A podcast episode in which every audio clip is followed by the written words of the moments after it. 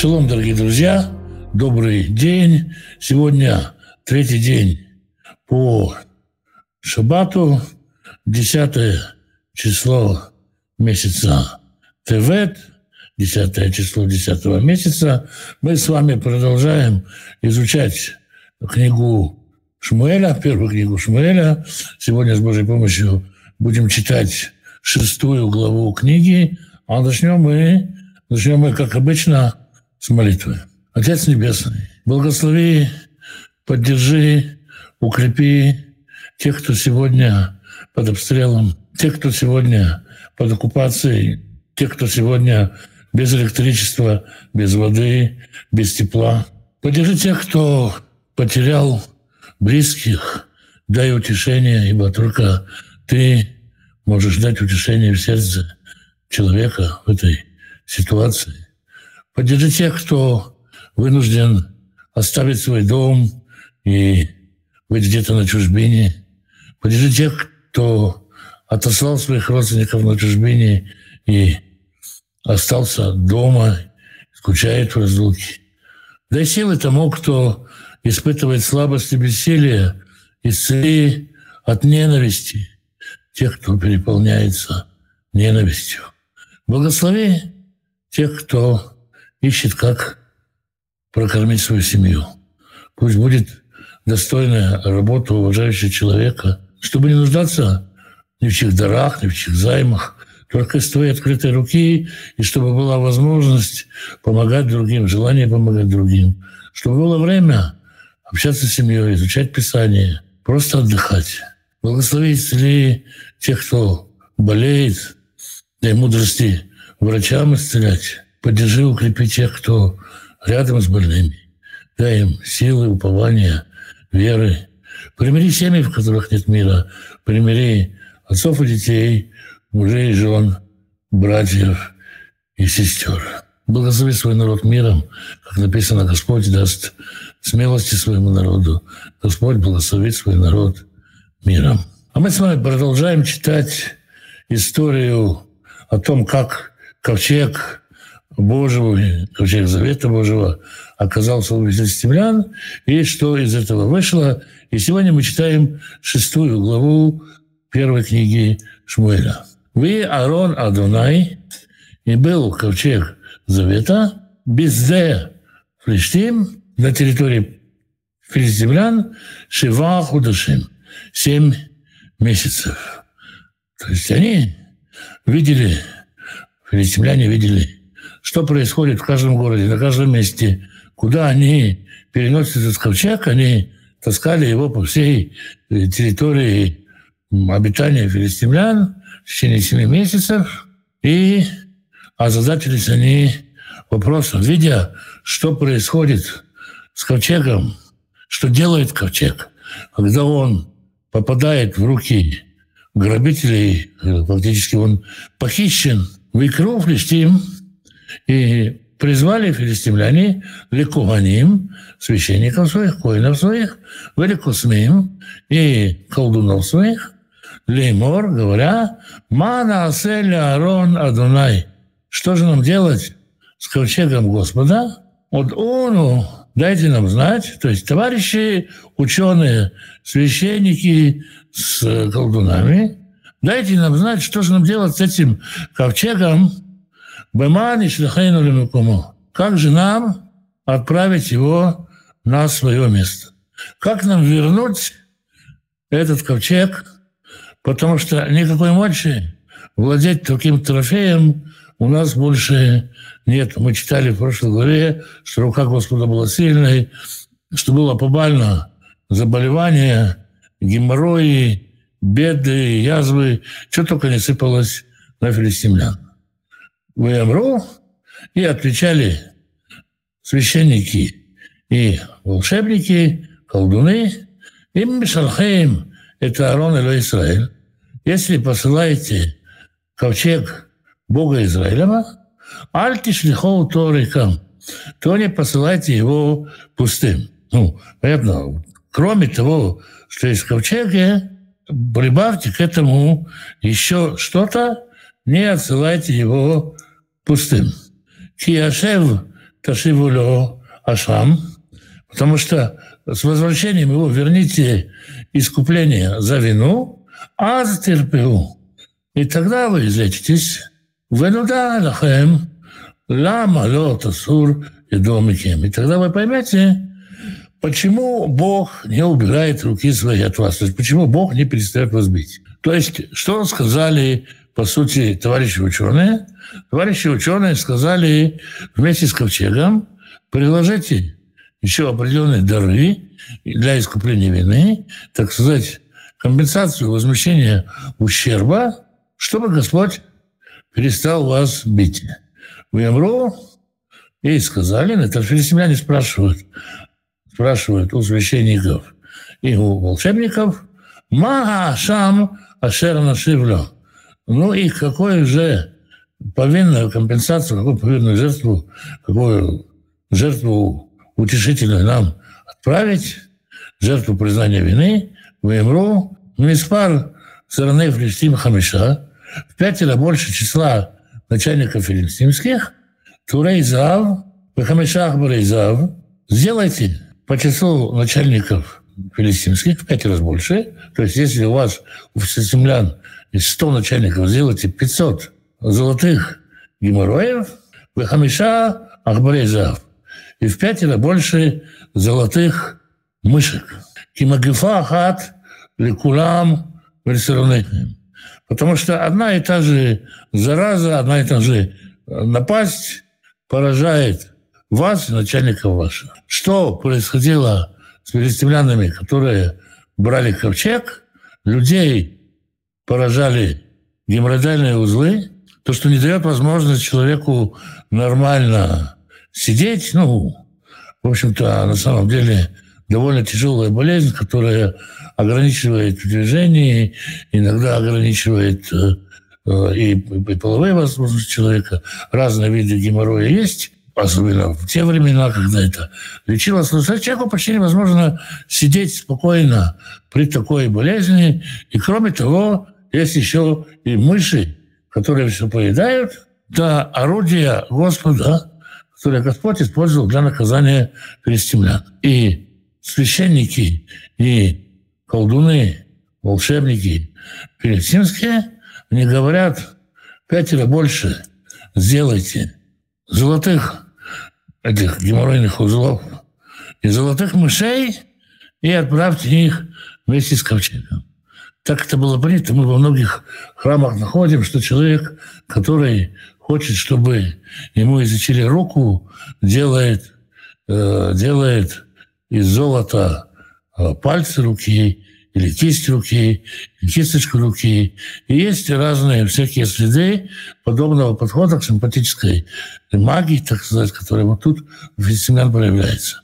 То есть сделайте, сделайте э, вот эти ваши язвы, сделайте их золотыми, и пусть это будет вашей повинной жертвой. Вы оситем цармей Тхорейхем, у цармей Ахбарейхем, и сделайте вы из, тукан, из туканчиков ваших геморроев, из туканчиков мышей, а машхитим это арец, которая уничтожает вашу страну, вы над Лю Израиль кавод и воздадите этими золотыми приношениями честь Богу Израиля. Мы говорили, да, что невестка у Эли умирает и называет своего ребенка и кого-то. Нет чести, покинул честь Израиль. Здесь филистимляне говорят, вернем ковчег с дарами, с подарками, и возвратится слава. Уляй телет и доме алейхем. И, может быть, тогда Господь помилует вас, умиляет Элоихем и богов ваших, умиаль арцихем и страны вашей. То есть видно здесь, что филистимляне понимают, что их башки, которым они поклоняются, ну, воспринимаются язычником как какое-то мелкое местное начальство, и Бог Израиля ожесточается и на саму страну, и на по мнению, опять-таки, в представлении филистимлян пантеон всяких мелких э, начальников божественных, и на самих филистимлян. Лама тикавдо это Бавхем. Зачем же вам отяжелять сердце ваше, кашеркивду мецрим у фаро и трибам, как утяжеляли египтяне и фараон сердце свое. Обратите внимание, что слово «кавод» — слава, и слово «кавед» — тяжесть, они от одного корня. В некоторых славянских языках, в большинстве славянских языках, скажем, слово «вага» означает вес, а уважение от того же корня означает, ну, соответственно, уважение, придание весомости. Про человека, который уважаем, можно сказать, он имеет вес в какой-то среде. Ну, здесь есть такая определенная игра слов. Когда вы воздадите славу Богу, вместо того, чтобы отяжелять свое сердце. Как это делали фараон, алло, кашер, и тарель. Ведь вы помните, как Бог Израиля издевался над ними? Вы шлихом в Эльху. И э, все равно они отправили евреев, и те пошли. Вы ата. Теперь же давайте поступим так, сделаем, сделаем роскошную делегацию, которая отправится к Израилю. Ху веасу агала хадаша.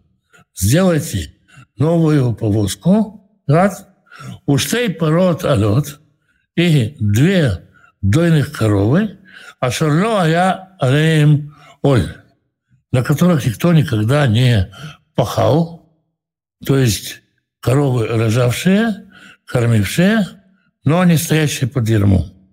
Вы оставьте это пород Багаля, запрягите коров в телегу, тележку, которую сделали, вы пешевте бейнем мехалехем абайта.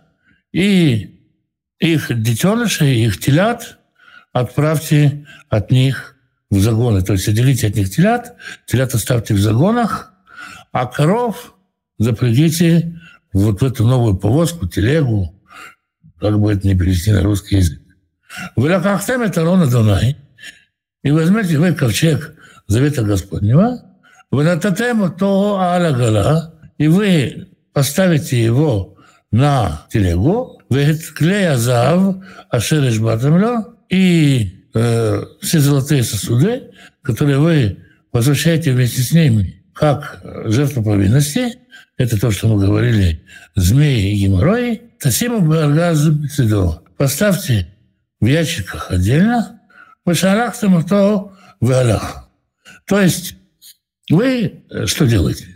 Вы сейчас изготавливаете новую тележку, повозку, впрягаете в нее двух дойных коров, детеныши этих коров отсылаете подальше, на эту новодельную тележку ставите ковчег завета, а рядом в ящике, отдельные ящики рядом ставите, в которые укладываете золотых мышей и золотых геморроев, и золотых геморроев, и вся эта, э, вся эта э, гужевой транспорт, гужевой транспорт пойдет сам по себе. То есть коровы сами по себе пойдут и повезут ковчег в нужное место. Варейте и видите, им дорог гвуло и алебет шемеш, если он поднимется через Бессамет, то значит, от него наша большая беда. А если, то есть если коровы пойдут через Бетшемеш и понесут,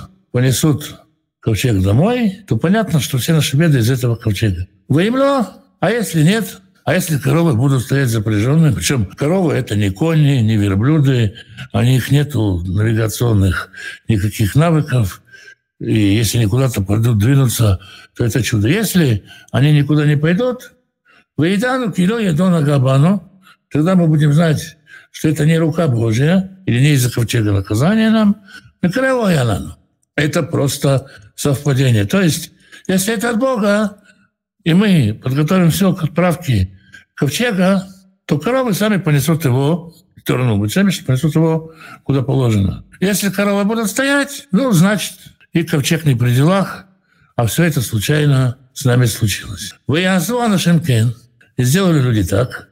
Вы Якху, штей порот галут, и взяли они две двойных коровы, вы Асрум Багала, и запрягли их в телегу, вы им Калю Бабайт, а сыновей их заперли дома.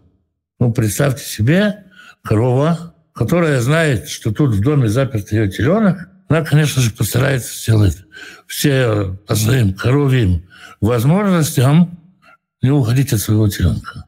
Это еще одно, так сказать, усложнение задачи. Другое усложнение задачи – «Выясима это ровно Дуна и Лагала». И поставили они ковчег завета Господнего на телегу, в это оргазм это зав, а ящик с золотыми мешами в Эцермей Теури и э, геморроями поставлены рядом. Снова представьте себе, кроме того, что есть такая задача, что телята, тут корова должна их оставить и куда-то пойти, будучи запряжена в телегу, не та корова, на которой когда-то пахали, а именно корова дойная. Корова вся задача, которой скармливать телят, оставить телят и куда-то пойдет.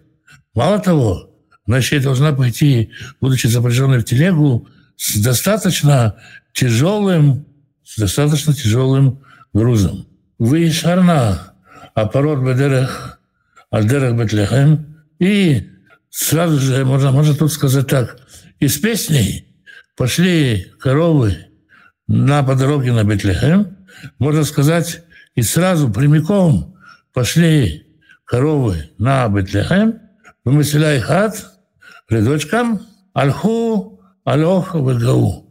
Шли и ревели. То есть это было такое вот э, представление с музыкой. Идут коровы и ревут две коровы. И везут в телеге ковчег завета. Вылет Сару Ямин Весмоль, и не сворачивали они с пути вправо или влево, то есть коровы, которые, снова повторю, не лошади, которые не умеют ходить строем, они вдруг стройненько так, еще и с песней, идут, не отклоняясь ни вправо, ни влево, в стороны Флиштим Ахрим Ахалеем от Гуль Петшемеш. Начальники филистимлянские идут за ними до границы Бетшемеша. У Бетшемеш Кацир Кцир Хитим, Баймек. А жители Бетшемеша жнут э, жатву пшеницы в долине. То есть время, время после, сразу после, сразу после Шавута. Воисует Инхем и подняли глаза свои, воирует Арон, и увидели они ковчег, выисмехули рот, и обрадовались они увидеть его. Веагаля ба Элясаде, Иешуа Бетшемши, и пришла корова в поле э, Иешуа Бетшемешского, то есть поле какого-то человека, который жил в Бетшемеше, и которого звали Иешуа, вы там вот сам, и встала там. Вы сам Эвен Гдула, а там большой камень. Вы в Киу, это Цеягала, и что сделали жители достопочтенного города Бетшемеш, они разобрали на доски эту повозку, в этот пород, алю, аля, лядунай. И на этих дровах, на этом большом камне, во дворе Яшуа Бетшемешского принесли пород коров в жертву Господу. То есть Бетшемецы увидели, что вернули ковчег, и, естественно, возрадовались они радостью великой, радость, что надо и жертву принести. В Шило, в ходить они не стали, как мы много раз видим и в книге Ишмаэля, и в книге Царства, у пророков есть высоты. Это, такая большая проблема в народе Израиля, что каждый строит жертвенник там, где ему привычно. Вот в данном случае они взяли и поставили камень, разобрались большой камень, на нем дрова от разобранной Э, от разобранной телеги, колесницы, и на нем же принесли в жертвы быков, как все удобно организовали филистимляне. В Элевим а левиты, уриду это рода Данай, спустили ковчег завета, в это аргаза шерито и ящик, который рядом с ним, а шербок лейзав, в котором золотые предметы, геморрои и мыши, выезиму аля эвина гдуля, и поставили все это на большой камень, в Иваншей бен Шемеш, алю, алот, бен еще раз уже на других камнях, подняли жертву всесожжения, в избыху звахим, в Лядунай, и принесли жертвы мирные в тот день Господу. Вахамеша Санай Плештим, пятеро из начальников филистимских, Раову, Яшову, Акарон, Вайомау. Они все это пронаблюдали, прошли с биноклем и вернулись в Акрон. А что произошло с э, геморроями, которые вернули филистимляне? Велитхулея Заава Шерешиву Плештим, Ашам Дунай. А вот эти самые геморрои, которые филистимляне вернули Шам Дунай, разделили в сторону, один в Аждот, один в Газу, один в Ашкелон, один в Гад, Вейхат, Ле Акрон. То есть пяти частей э, состояло приношение.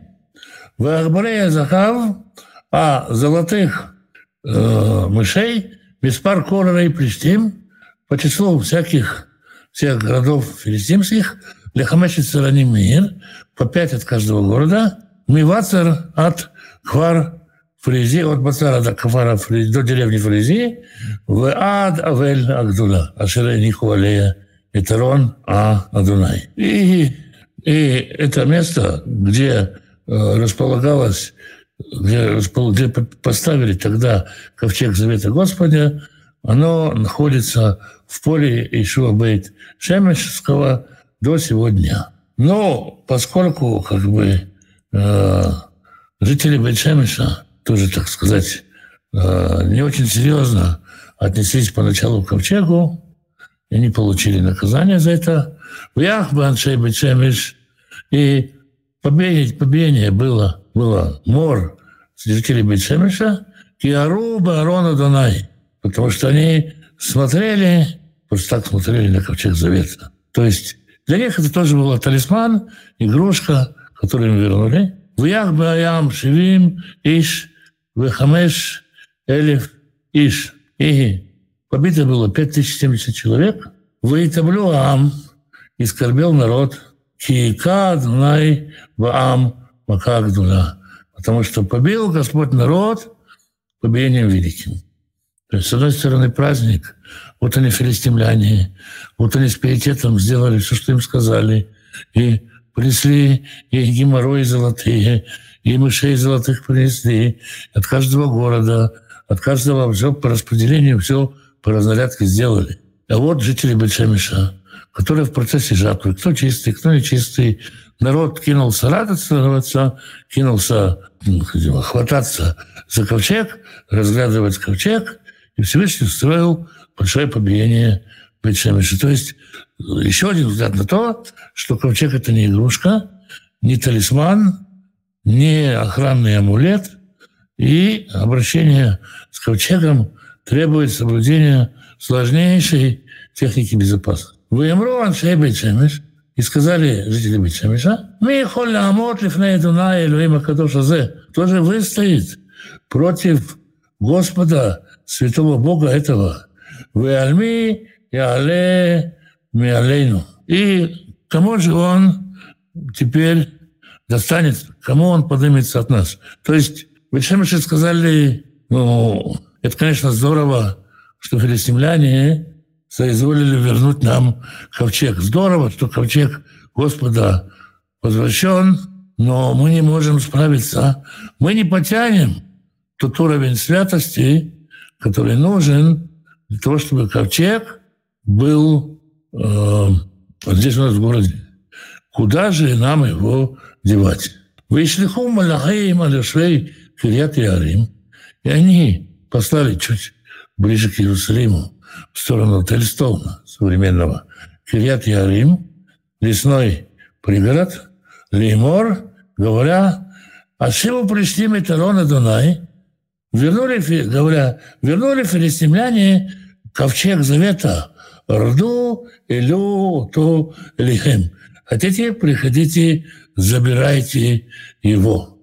То есть получается, что ковчег взят из Шило в свое время самими израильтянами, взят на поле боя в качестве а, оружия победы, чудесного оружия, которое точно понесет, понесет победу. Но поскольку это не слепой автомат, оказалось мало того, что с израильтянами был ковчег, филистимляне оказались сильнее духом, они не хотели в рабство, побили израильтян, захватили ковчег, и долгое время страдали из-за того, что ковчег у них, потому что ковчег не должен был быть в таких условиях. Семь месяцев он у них был, огромное количество проблем создал, и вот они избавились от этого ковчега, увидели, что ковчег дошел до Бетшемиша, Бетшемиш радуется, лазают по этому ковчегу и делают все, что делают. Филистимляне вздохнули с облегчением. Господь наказывает жителей Бетшемиша за, скажем так, понебратское такое, пренебрежительное отношение к ковчегу, и, и израильтянам тоже нельзя так относиться к ковчегу. Жители Бетшемиша тоже пугаются и думают, куда бы нам деть этот ковчег завета, который требует такого уровня святости, с которым мы не справляемся. Кто вообще может? Куда мы его отдать? И говорят, опа, а есть еще Кириат Ярим, тоже хорошее место. Давайте попросим жителей Кириат Ярима, чтобы они пришли и забрали у нас этот ковчег, и пусть он приносит им счастье. Вот на этом заканчивается шестая глава, и заканчивается путешествие ковчега филистимлянам. Ну, вот вопрос. Входила ли функция первосвященника быть судьей народа? Ну, фактом мы видим, что Элии был первосвященником и был судьей народа. В дальнейшем мы видим э, в истории уже в первые века, хотя Талмуд говорит противоположное, э, а апокрифы и другие источники говорят, что э, Цзукин, потомки священника Цедока, заседали в Синодрине во главе суда. Словом, я думаю, это спор длиной в вечность. И, в принципе, да, конечно, священник, священник обладает самым, наверное, такое, самое важное священническое качество – наверное, на мой взгляд. И, конечно, я не в храмах никогда не служил, но из того, что я понимаю, из того, что чувствую в современной своей жизни, что самое главное качество священника – это видеть нечистое и самому при этом не становиться нечистым. Потому что можно переполниться праведного гнева, осуждения и много-много всего прочего, и потерять контакт со Всевышним, потерять милость. Поэтому хорошо, когда на пост судьи стоит нейтральный человек, который может судить по закону, а не по эмоциям. Я видел однажды, как судья, который э, ну, обычно судит угонщиков машин, как он судил угонщика машин в тот день, когда у него у самого угнали машину в Израиле. Да? Это совершенно другой подход. И, ну, это так неправильно. И вот э, священник, э, имея опыт поколений, вот это вот сохранение внутреннего мира, внутренней чистоты при соприкосновении с нечистотой, способность отличать чистое от нечистого, тоже требует абсолютной чистоты. Поэтому правильно, когда, конечно, тот, кто судит, тот имеет еще и положение священника, но не всегда в истории так было. Почему вместо того, чтобы предотвратить заглядывание в ковчег и Библии пяти тысяч, Бог допускает это? Это ведь в его воле. Заглядывать, умирать – это не свобода выбора. Даже не принуждение, а неведение. Это не вопрос неведения или ведения, принуждения или свободы выбора. Это вопрос о том, а, за кого ты почитаешь Бога.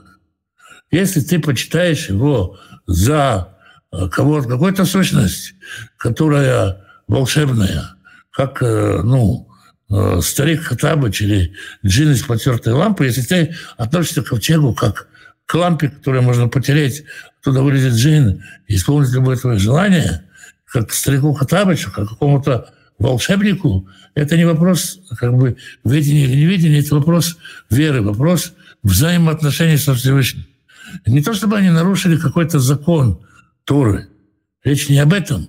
Речь о том, что само восприятие Всевышнего как э, волшебника волшебника в голубом вертолете, как э, что-то, что делает чудеса, автомат, автомат чудотворец, э, ковчег чудотворец. Это как бы это проблематично, и то, что отрывает человека от, от образа Божьего, ну и от жизни, соответственно. Поэтому как бы и, и следует наказание как урок для того, чтобы оставшиеся что-то для себя извлекли и поняли, как, как же все-таки следует относиться к ковчегу. Э, жрецы просто придумали, что надо сделать именно золотых мышей и геморроев, или есть какой-то таинственный смысл в этом их совете. Ну, скажем, по их логике есть в этом определенная, э, ну, определенная мистика. Скажем, ближайшей параллелью давайте проведем, ну, не совсем жертвоприношение, змей, который против э, змей. Да, такая вот, э, такая вот э, библейская гомеопатия. Ну, есть в этом какая-то логика, э, она языческая, и она как бы, ну, так сказать, на такую своеобразную такую языческую рациональность, но вот, ну, а не забываем, что это жрецы, жрецы э, филистимские. С них какой спрос? Но вот их представление о мистике, их представление о колдовстве, оно такое. Шелом вопрос о праздниках Господних. Если слово «праздник» в переводе «современный праздник», то глагол «праздник», «праздновать» как перевести? Ну, в русском языке слово «праздник» — это праздный, упраздненный от чего-то, а, Э, на иврите хаг – это точка на кругу. Слово лахгог – праздновать означает останавливаться на определенной точке круга. Ну, вот так можно перевести. Есть разница в праздновании праздников Господа и других библейских праздников Пурим и Ханука. В смысле употребления глагола «праздновать». Э, скорее всего, как бы в отношении, в отношении Пурима и э, это, ну, говорится хаг, тоже говорится хаг. Но это переносное значение. Нету какой-то жертвы и э, нету, как сказать, не приносится жертва в храме, нету каких-то обычаев и так далее. Здесь все как, как воспоминания, как люди празднуют годовщину свадьбы. Нина спрашивает в синодальном переводе 50 тысяч, 70 неточный перевод – Давайте посмотрим, вот что говорит оригинал. «Вях беам» и побил в народе «Шевим иш» 70 человек, а «Мишим элев иш». То есть 70 человек и 50 тысяч человек, дословно 5, 0, 7, 0, 50 тысяч, 70 человек. Это правильный перевод. Здравствуйте. Почему ковчег не стали возвращать сразу в Скинию, а хотели переместить в другое место? Ну, в общем-то, смотрите, что произошло.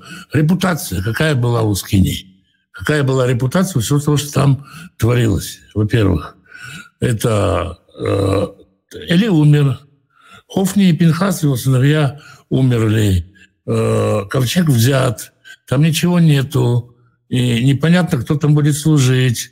Это, во-первых. Во-вторых, э, это целое, так сказать, э, путешествие долгое и длинное, и непонятно, непонятно, опять-таки, непонятно людям, э, почему именно туда возвращаетесь. Не было указания ставить ковчег в Шило. Скажите, Рав, как перевести имя священника? Какого из, из священников? Напишите, пожалуйста, я постараюсь перевести. Вопрос с звездочкой. Зачем служить Богу и бояться Его?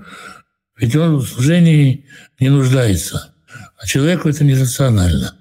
А среди испорченного мира это еще и усложняет существование. Давайте скажем так, что такое служить Богу. Понятно, что Бог не нуждается, скажем так, в наших услугах.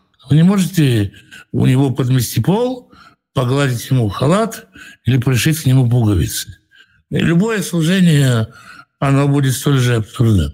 Мы не прислуживаем Богу, мы не слуги Богу. Но Бог сотворил этот мир, и Бог сотворил этот мир с определенным планом того, как э, будет, что будет с этим миром, как он будет развиваться, как будет реализовываться его власть. В конечном счете, да, и будет э, в тот день Господь один, имя Его едино, Господь будет Господом по всей земле.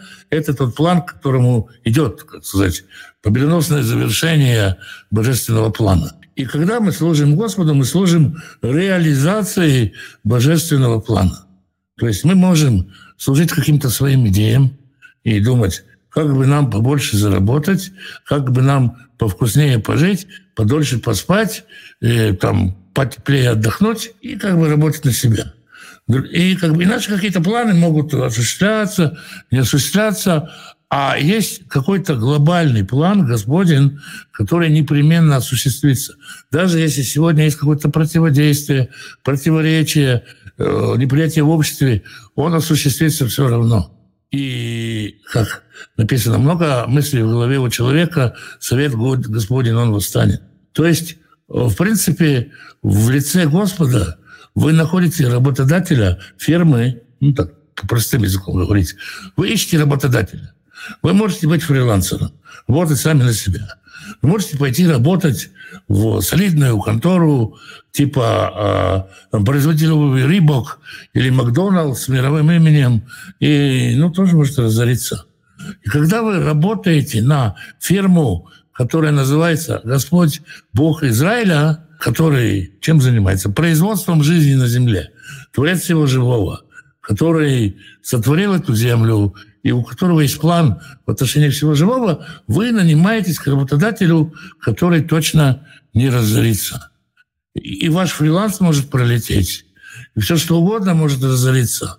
Но как бы Господь, Творец неба и земли, это бизнес – который бизнес, в смысле, как тело, проект, ну, ну как я, может, так, может, диковато звучит, да, но у Господа есть проект, есть план, план, который работает. Этот план обязательно осуществится. Замысел Божий обязательно осуществится. Если где-то с вами, возможно, не расплатится, вас кинут, возможно, вы влезете в долги, то только не на проекте Всевышнего. Если так вот по-простому говорить, как и зачем служить Господу? Как вы думаете, какие книги, какие главы из книги Шмеля написаны Шмелем, а какие гадом и Натаном? А мы дойдем до этого чуть позже. Сегодня 10 Тевета, о чем нам молиться и поститься. Давайте скажем так. Изначально пост 10 Тевета установлен потому, что в этот день Тора была переведена на греческий язык. По, по преданию. Э, в Александрии и в других странах евреи радовались, потому что они наконец-то получили доступ к Торе и смогли читать ее на понятном языке. В Израиле евреи горевали, ну, потому что перевод никогда не сравнится с оригиналом. Потому что пропала какая-то степень понимания, степень неприкосновенности. Тем не менее, конечно, евреи не, э, как сказать, не пришли к тому, к чему пришел ислам, где нельзя перевести Коран, а есть можно только перевести смысл Корана. И в конечном счете, в конечном счете, сегодня во многих синагогах по всему миру вы можете увидеть Тору на испанском языке, и на французском языке, и на немецком, в переводе раввинов с комментариями. И уж я уже не говорю о том, сколько на русский язык переведено. И я думаю, что если мы говорим о том, о чем поститься в 10 Твета, можно поститься о том, что э, мы до сих пор, как бы, до сих пор только учимся понимать Тору, что какие-то смыслы Торы утрачены, для нас какие-то грани нам непонятны или пока недоступны в силу разных исторических факторов, в силу нашей праведности и неправедности. И тут дело не только в переводе на греческий, который, скажем, одна из вех в истории изучения Торы. То есть э, молиться и поститься, поститься можно на том, что у нас нет инструментов, чтобы полностью и совершенно понимать Тору, а молиться о том, чтобы у нас были такие инструменты.